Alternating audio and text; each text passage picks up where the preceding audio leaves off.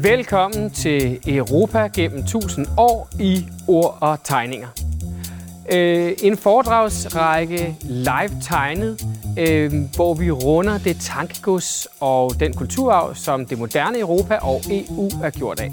Jeg selv hedder Andreas Bunde Hansen, jeg er kulturarvsforsker, og bag mig står illustrator Erik Petri, og vi skal tage igennem dette foredrag. Og dagens foredrag er det sidste i rækken og handler om krig og fred i Europa gennem tiden. Velkommen til.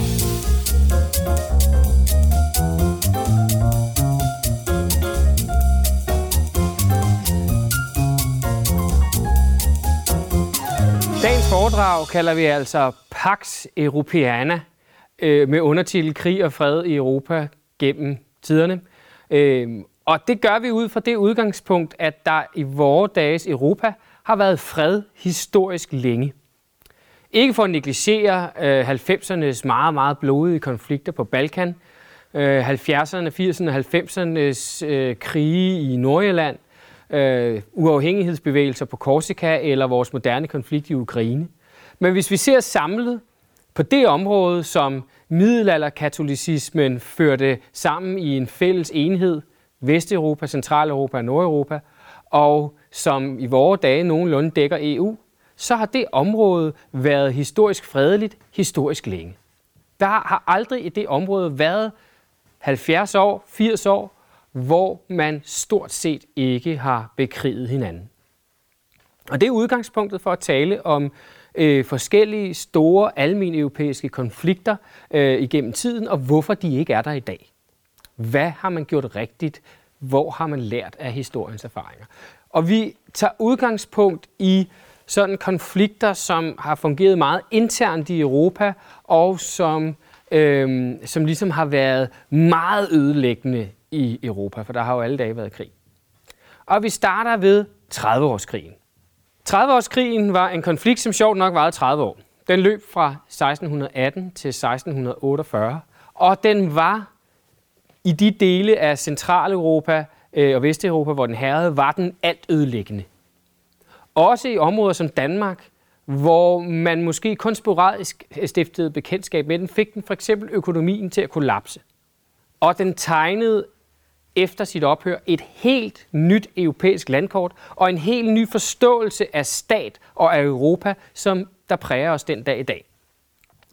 30-årskrigen udsprang som følge af nogle konflikter fra nogle religionskrige i 1500-tallet, man aldrig havde fået løst. I 1500-tallet havde vi reformationen, Luther, også en kejser, Karl V, som var kejser over et meget, meget stort område i hele Europa og Sydamerika. Og der var nogle konflikter forbundet til det, som man aldrig rigtig fik løst.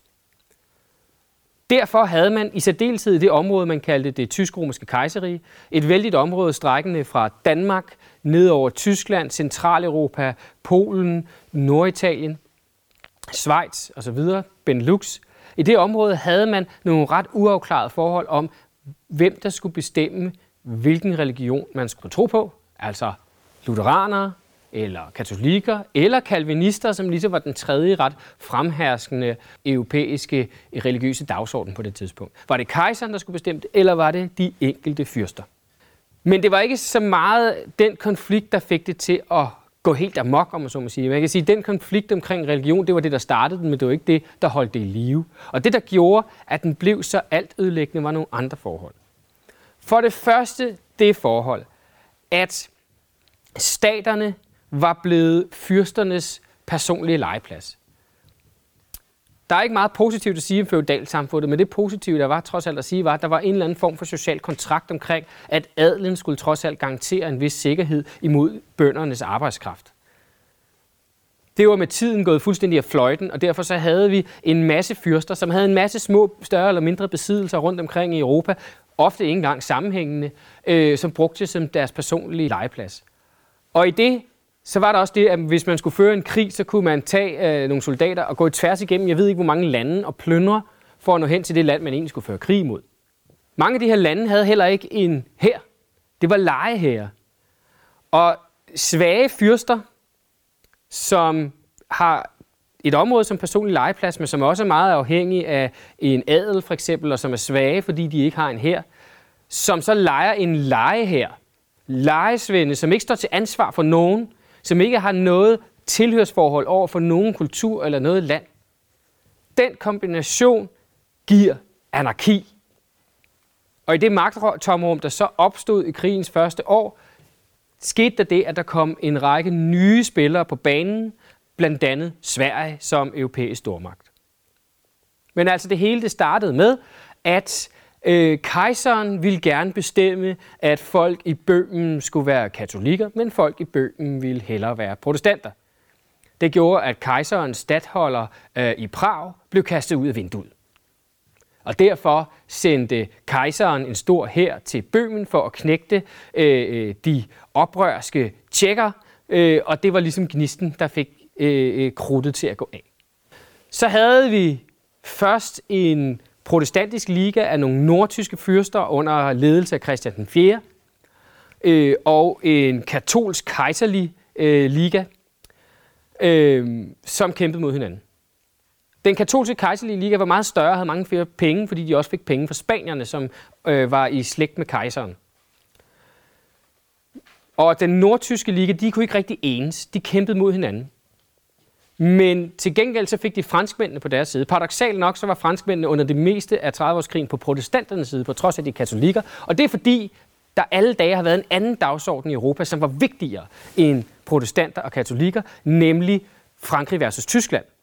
Frankrig har altid været i opposition, eller i hvert fald indtil moderne tider, været i opposition til det, den stærkeste tyske magt, altså enten Preussen lidt senere, eller den tyske magt, som sad på kejsertronen, Habsburgerne. Så for franskmændene var det altså vigtigere at være i opposition til kejseren, end at følge sit religiøse kald, om man så må sige. Så perioden var altså præget af alle de her mange forskellige fyrster, mange med forskellige rette dagsordner, som lejede legetropper, der var pikinerer, altså soldater med nogle lange spyd, så man kunne stikke folk øh, ned på lang afstand, og hvis der skulle komme nogen til hest, så kunne man også klare dem, og med lette kanoner, så man var meget mobil og kunne bevæge sig over store afstande i Europa, og øh, en stor del af deres betaling var at plyndre. Og det var det, fordi at legesoldater er dyre. Derfor er det enormt dyre at have i åbent slag to hære mod hinanden, så det prøvede man faktisk så vidt muligt at undgå. Til gengæld farede de her legetropper så øh, rundt over hele Europa, øh, hvor de plyndrede og terroriserede lokalbefolkningen. Og vi finder ikke nogen periode, tror jeg, hvor kreativiteten omkring ondskab og tortur var så stor som under 30-årskrigen. Ja, under 2. verdenskrig oplevede vi en grusomhed i kvantitet, som man aldrig har set hverken før eller siden. Men i kreativitet omkring, hvordan man kunne påføre sine medmennesker mest mulig ubehag, har man aldrig set før eller siden i 30-årskrigen. Det er sjovt, vi kalder det tidlig moderne tid, fordi det er en tid, der er så barbarisk, som det overhovedet kan være. Et godt eksempel er en møller i Brandenburg an der Havel. Mølleren han øh, blev tortureret af nærmest hele Europa, kan man sige. Mølleren havde lidt på kistebunden, og allerførst kommer den kejserlige her forbi, eller de legetropper, der er hyret af kejseren, de kommer forbi, og de har fået nys om, at han har penge på kistebunden, og derfor vil de gerne have hans penge. Så de er en traplyk gennem hans penis. De tager hans penge, og han overlever det heldigvis, men det er bare lige indtil de svenske tropper kommer forbi. Så øh, stikker de hans hoved ind i hans ildsted for at torturere ham til at sige, hvor han har sine penge, som han nu ellers lige har givet kejseren. Øh, men det ved svenskerne jo ikke, eller det tror de i hvert fald ikke på. Øh, og det gør de i det omfang, at han dør af det. Det er hverdagen under 30-årskrigen. Børn blev hængt. Det var den mest nåede ting. Om vinteren kunne man godt finde på bare at kaste vand på dem øh, og stille dem nøgne ude i frosten. Det var hverdagen under 30-årskrigen. Og samtidig har man jo så en befolkning, som på grund af den her konflikt bliver fejlernæret, bliver knægtet, der bliver kollektivt lavt immunforsvar. Det er lidt sjovt, når vi nu står her i en coronatid og taler om den slags, fordi her var der virkelig noget på spil, ikke? Så vi har også en pestepidemi, der haver Europa, og vi får en tyfusepidemi, der haver Europa. I store dele af Tyskland er det halvdelen af befolkningen, der i 1650'erne er væk. I de allerhårdest ramt områder er det kun 15 procent af befolkningen, der er tilbage. Og de er døde, fordi de flyttede ikke ind til byerne eller noget andet. De er bare væk. I 30-årskrigen der var der mange af aktørerne, som skiftede side, og ret hurtigt kom det ikke til at handle om religion mere. De stærke sakser gik for eksempel over på øh, kejserens side, og dermed på spaniernes, østrigerne og en masse andre europæiske landes side. Øh, men de to store spillere, som endte med at afgøre det, var Sverige og Frankrig i perioder øh, øh i, øh, i opposition, i perioder på samme side. Sverige og Frankrig var også dem, der ligesom tvang de stridende parter øh, ind til forhandlingsbordet, det der skulle blive til den vestfalske fred i 1648. Det sjove er, at det tysk-romerske kejserige, hvad kan man sige, datidens EU, rent faktisk overlevede, på trods af, at det havde været kimen til problemet, netop at vi havde nogle uafklarede magtforhold i kejseriet. Også på trods af det forhold, at de andre magter, i særdeleshed Frankrig, var gået ind i krigen for at knægte kejseren, fordi de gerne ville have noget af den kejserlige magt. Men som forhandlingerne skred frem, og de forhandlinger varede flere år, der måtte både svenskerne og franskmændene erkende, at det tysk-romerske kejserige, et, en eller anden form for europæisk fælles forbindelse mellem de mange brode lande, der eksisterede på det her tidspunkt, cirka 400, de, øh, det var nødvendigt. Franskmændene erkendte, at de kunne ikke styre hele det her rige, og hvis riget ikke var der, hvis kejseren ikke var der, så ville riget blive kastet ud i et anarki, en opløsning, som også kunne påvirke franskmændene. Og det samme var svenskerne. Svenskerne havde herret helt nede i Alsace, helt nede i Nürnberg. Svenskerne havde kunne i princippet have taget to tredjedele af Tyskland, hvis de ville. Men de fandt også ud af, at det her land, det kan vi ikke holde sammen på. Så de trak sig også tilbage, befæstede ligesom flodmundingerne fra Østersøen ned på kontinentet, fordi dem kunne man tjene ret mange penge på, og pladerede så i freden for, at det tyske, øh, tysk-romerske kejserrige skulle bestå. Men det bestod i en ny form. Det bestod ved, at den kejserlige magt i vid udstrækning blev knægtet.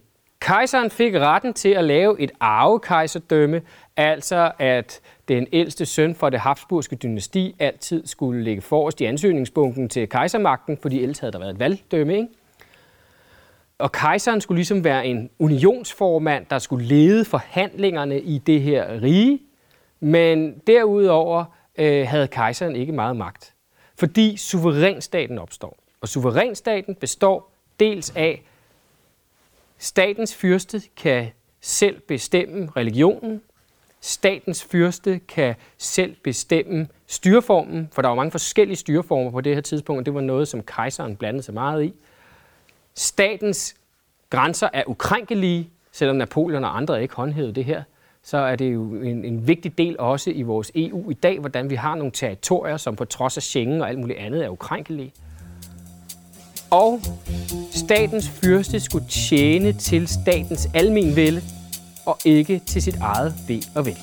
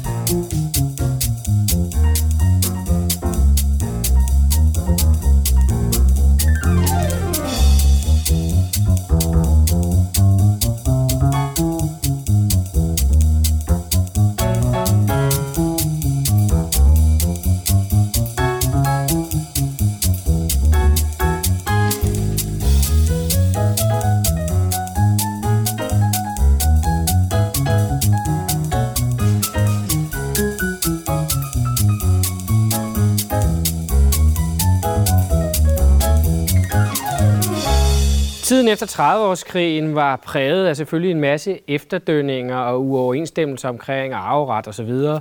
De habsburgske besiddelser måtte ikke længere både have Spanien og Østrig under øh, en hersker for eksempel.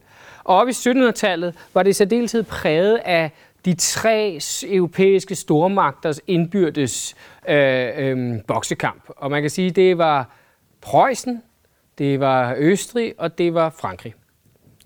Østrig var øh, med deres besiddelser, øh, havde den tysk-romerske kejserkrone, øh, havde efter øh, 30-årskrigen også fundet ud af, de kunne ikke ekspandere mere inden for det tysk-romerske kejserrige, og derfor var de begyndt at indlemme kæmpe store områder i øh, Østeuropa, og hvor blodigt og negativt den måtte være, har det alligevel nok haft en positiv betydning for de lande sådan europæiske øh, orientering den dag i dag, og, og, og, og man kan se det på den måde, at EU strækker sig meget langt mod øst i dag. Men de var de naturlige fjender til franskmændene. Franskmændene og Habsburgerne har altid øh, været i boksekamp mod hinanden. Og så var der efter 30-årskrigen den nye opkoming, Preussen, øh, som havde sådan en helt ny filosofi øh, med, at øh, man skulle skære ned på de kongelige hushold for at investere det i militær infrastruktur. Man skulle have, i stedet for legetropper, en moderne, professionel her.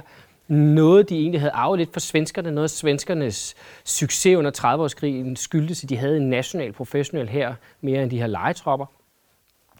Øhm, og det var blandt andet personificeret ved den meget karakteristiske Frederik den Store, Alde Fritz, som konstant brugte sin militære formåen til at drille øh, øh, sin kusine, øh, Maria Theresia af Østrig. Det er egentlig lidt paradoxalt, at det vi regner for kernen i øh, det europæiske samarbejde i dag, øh, de tyske lande, om man så må sige, altså Østrig, Preussen i det her tilfælde, og, øh, og Frankrig, at, øh, at de sådan, i historiens lange løb har været hinandens naturlige uvenner. Men de tyske lande bliver nødt til at forene sig, da der kommer en ny spiller på banen, nemlig den franske revolution og Napoleon. Der er masser af de værdier, der kom med den franske revolution, vi betragter som almindelige europæiske værdier i dag og med rette, men dengang var de ikke særlig europæiske. Og da de meget blodige revolutionskrige herskede i Frankrig, der blev det på et tidspunkt for meget for, for forskellige tyske stater, i særdeleshed østrigerne. Man skal huske, at østrigerne havde også fået giftet deres Marie Antoinette ind i det franske kongehus, og hun var blevet halshugget. Så Østrig og det tysk-romerske kejserige gik med hele sin styrke i krig mod øh, Frankrig. Men alligevel, så lykkedes det franskmændene at slå dem tilbage, selvom franskmændene også på samme tid var midt i en intern revolutionskrig. Hov, hvordan kan det nu være? Men det er fordi, der var et helt, et helt nyt tankesæt, der prægede dagsordenen i Frankrig, som altså ligesom gav en, noget at kæmpe for på en helt anden måde. Der var både nationalstaten, tanken om, at staten er ikke sådan en multietnisk øh, ting, hvor vi bekender os til en bestemt fyrste eller ej, men det tværtimod er noget overliggende. Vi har et kulturelt, et værdimæssigt fællesskab inden for et givet øh, geografisk område. Og det fællesskab, det vil vi gerne kæmpe for at fremme. Så havde man også en værnepligt, altså soldater, som var udskrevet til det her, som øh, som var på en eller anden måde tvangsudskrevet, men også var blevet opdraget for at kæmpe for sagen. Og så havde man en general Napoleon, som senere blev kejser, som havde en helt ny militær tankegang. Frem for den preussiske tankegang, hvor en soldat for Guds skyld ikke skulle tænke selv, fordi det var enormt svært at koordinere en fælles indsats gennem, så skulle, havde vi kæmpe store herreenheder, men som var selvkørende, som havde alle funktioner inde i armeen, og som kunne operere selvstændigt. Så Napoleon kunne sige til sine medgeneraler, vi ses i Rom om tre måneder. Og så må de klare sig selv derfra. En ting, vi sjældent forstår i Danmark, det er, hvor fuldstændig altødelæggende også Napoleonskrigene blev, fordi det vendte op og ned på den europæiske dagsorden. Napoleonskrigen i Danmark er sådan lidt en biting med, med Englandskrigen og den slags, men, men i det store europæiske perspektiv er det noget, der fuldstændig fundamentalt ændrede Europa og europæisk samarbejde for altid.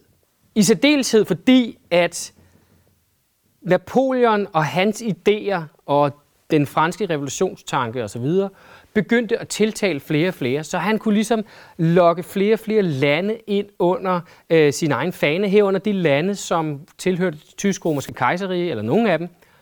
Og derfor så blev det tysk-romerske kejserige nedlagt. På et tidspunkt i 1806 var den sidste modstand mod Napoleon tilbage var preusserne. Og Napoleon, at preusserne led et kæmpe nederlag i slaget ved Jena, Blandt andet fordi de havde de her herreenheder, som ikke var selvkørende, og hvor kommunikationen imellem var enormt dårlig.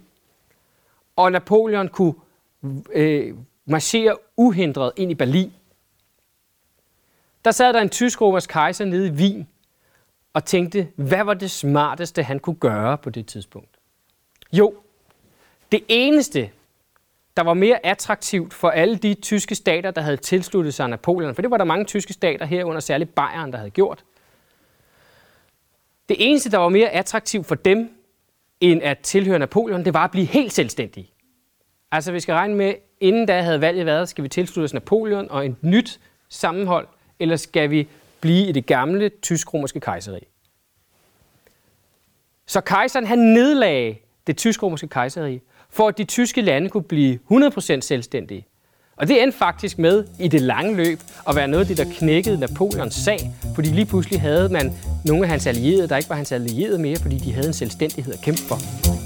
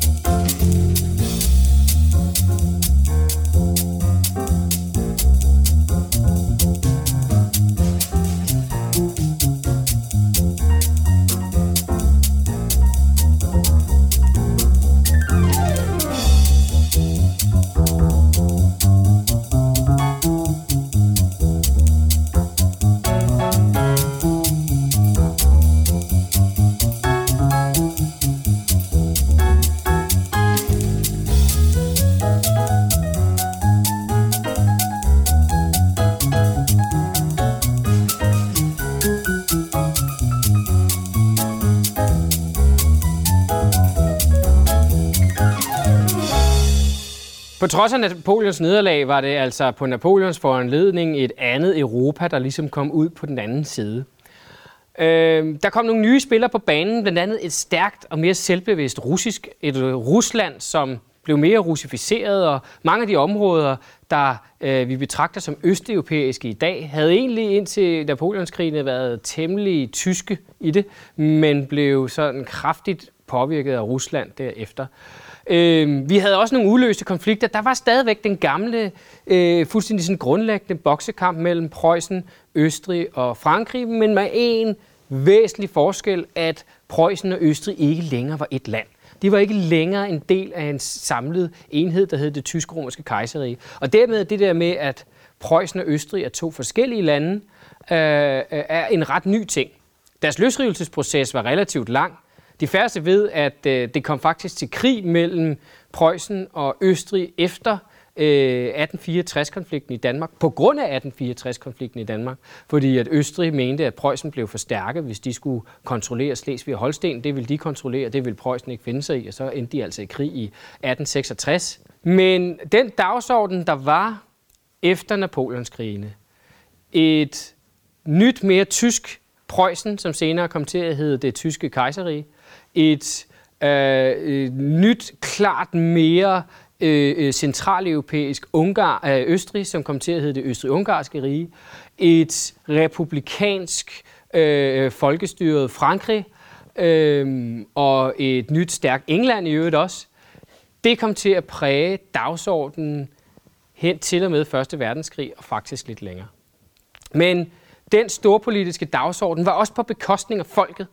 Og derfor opstod der en masse folkelige bevægelser, der var meget paneuropæiske, unionsagtige, på trods af, at vi var i en tid, hvor der stort set kun eksisterede bilaterale samarbejder. Altså samarbejder land og land imellem, og ikke som en samlet union, hvor man er forpligtet mange lande imellem. Det udviklede blandt andet Rosa Luxemburgs tænkning, hvor frihed, ligestilling og velfærd blev eksemplificeret i hendes sympati for krigens offer, i særdeleshed alle de stakkels soldater, der mod deres vilje blev ukommanderet til, øh, som slagtekvæg til en fuldstændig ligegyldig krig under 1. verdenskrig. Og det leder nemlig hen til den næste store europæiske konflikt, som har formet os øh, enormt meget. Verdenskrigene. Jeg mener, at de skal ses som en konflikt, fordi at 1. verdenskrig er 2. verdenskrigs forudsætning. Tysklands øh, forfatning efter 1. verdenskrig var årsagen til, at 2. verdenskrig overhovedet kunne eksistere. Vi går ikke ned i krigenes forløb, men tværtimod, hvordan krigene øh, øh, øh formede EU og Europa bagefter. 1. verdenskrig, 20 millioner mennesker døde, halvdelen af dem soldater, der var udkommanderet til en krig, der hverken havde mål med, som var fuldstændig hovedkulst. og for en led i af fuldstændig af, af, af storpolitikens fuldstændig vanvittige nationalisme, hvordan at mordet på Frans Ferdinand, den østriske ærkehertog i 1914 i Sarajevo, begået af en gal mand, kunne udløse en kæmpe konflikt, beviser også, hvordan man var klar til konflikten. Hvordan man havde bygget en intern rivalisering op, på trods af at de forskellige kongehuse var i familie, som var fuldstændig vanvittig. Det paradoxale er, at man ikke efter krigen begynder at tænke i, at vi skal finde kilder til varig fred. Jo, globalt set begyndte amerikanerne jo at tænke i folkeforbundet, og på den måde en eller anden indbyrdes afhængighed. Men i Europa ikke. I Europa, der blev man bare ved med at være tiltagende bange for hinanden. Og det var også det, der gjorde, der uløste konflikterne. Fordi når tyskerne kom og mente, de havde historisk belæg for at sige, at Sudeterlandet skulle være tysk, så turde man ikke andet end sige nej, fordi man var bange for dem. Og ikke fordi man mente, at det var et godt kompromis. Og det førte jo så til den største dommedag, der nogensinde har været i verdenshistorien, 2. verdenskrig, hvor i særdeleshed synet på sine medmennesker aldrig har kunne findes på et lavere niveau. Men det, der er interessant, det er, hvordan det førte til det Europa, vi kender i dag. Fordi det Europa, vi kender i dag, er først og fremmest formet af det. Hvad enten det er Robert Schumanns tænkning i, at hvis vi har et samarbejde omkring, hvor det gør økonomisk mest ondt, som den franske udenrigsminister Robert Schuman fik lavet i 1950, Kul- og Stålunionen, der senere blev til EU, eller om det er de værdier, som EU prøver at fordre i dag, der blandt andet var formet af, øh, af filosofen Hannah Arendt, så er det rundet af 2. verdenskrig. Hannah Arendt var enormt optaget af skyldspørgsmålet efter 2. verdenskrig. Det var det jo mange, der var.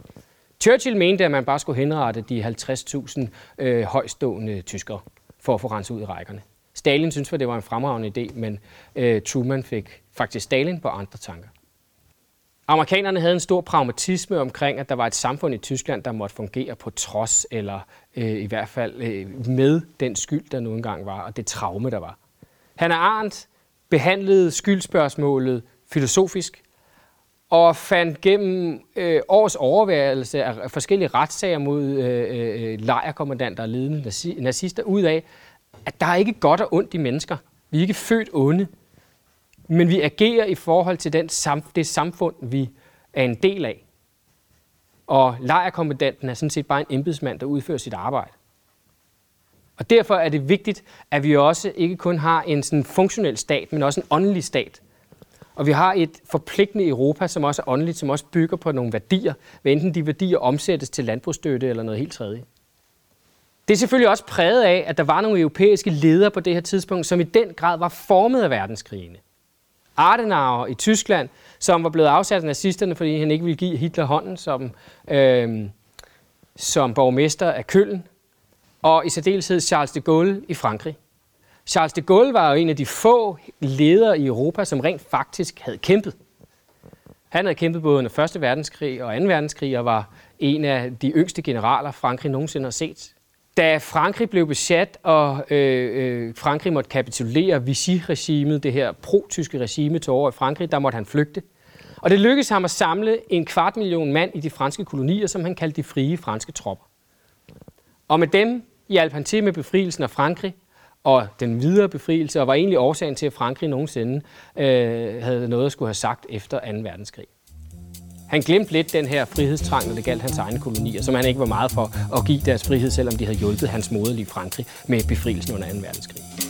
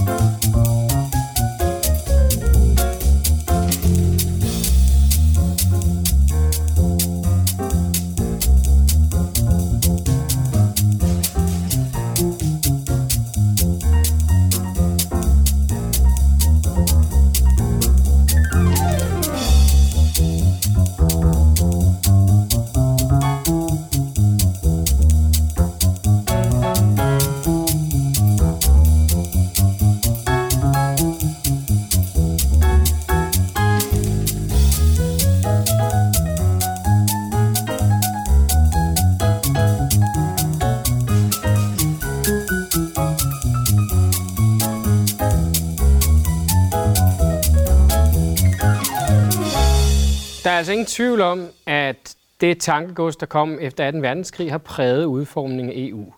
Også bare det, at det er fuldstændig illegitimt at tale om, at nogle etniske grupper skulle være mere værd end andre.